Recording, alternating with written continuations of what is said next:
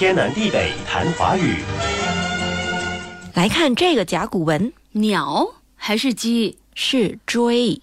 追哦，短尾的鸟。现在的追，乍看之下和家很像，表现家的家。有学者认为，追和鸟是同一个字，或者说同源。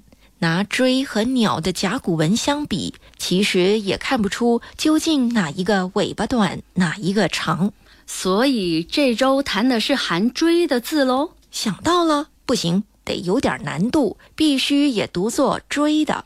小意思，脊椎的椎，左边是树木的木，右边椎，脊椎、腰椎。颈椎都是这个椎，同一个字，还有一个读音读捶。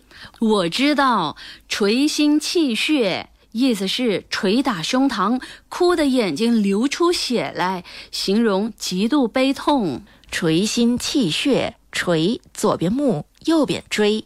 古时候，这个捶同提手旁捶打的捶，泣就是哭泣。如你说的，捶打胸膛，哭得眼睛流出血来，极度悲痛。含锥，同时读作锥的。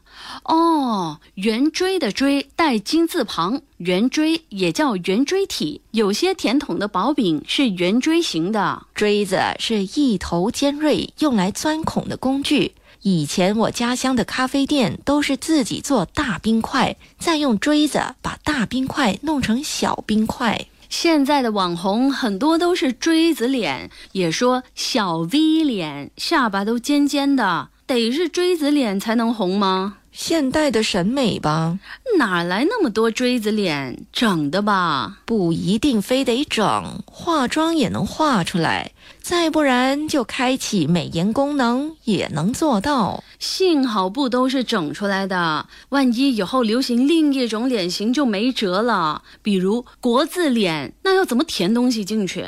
放心吧，真要流行起来，总有办法的。别担心这种还没发生的事。追左边加上马字旁，也读追。一种马，有着特别颜色的马。猜对了，左边马，右边追的追是毛色黑白相间的马，比如骏马、名锥、乌锥。嗯，今天谈了三个含锥，同时读作锥的字。带马字旁的是毛色黑白相间的马锥，带金字旁的是锥子圆锥的锥，而带木字旁的是脊椎的椎。这个字也读锤，捶心泣血，捶打胸膛，哭的眼睛流出血来，形容极度悲痛。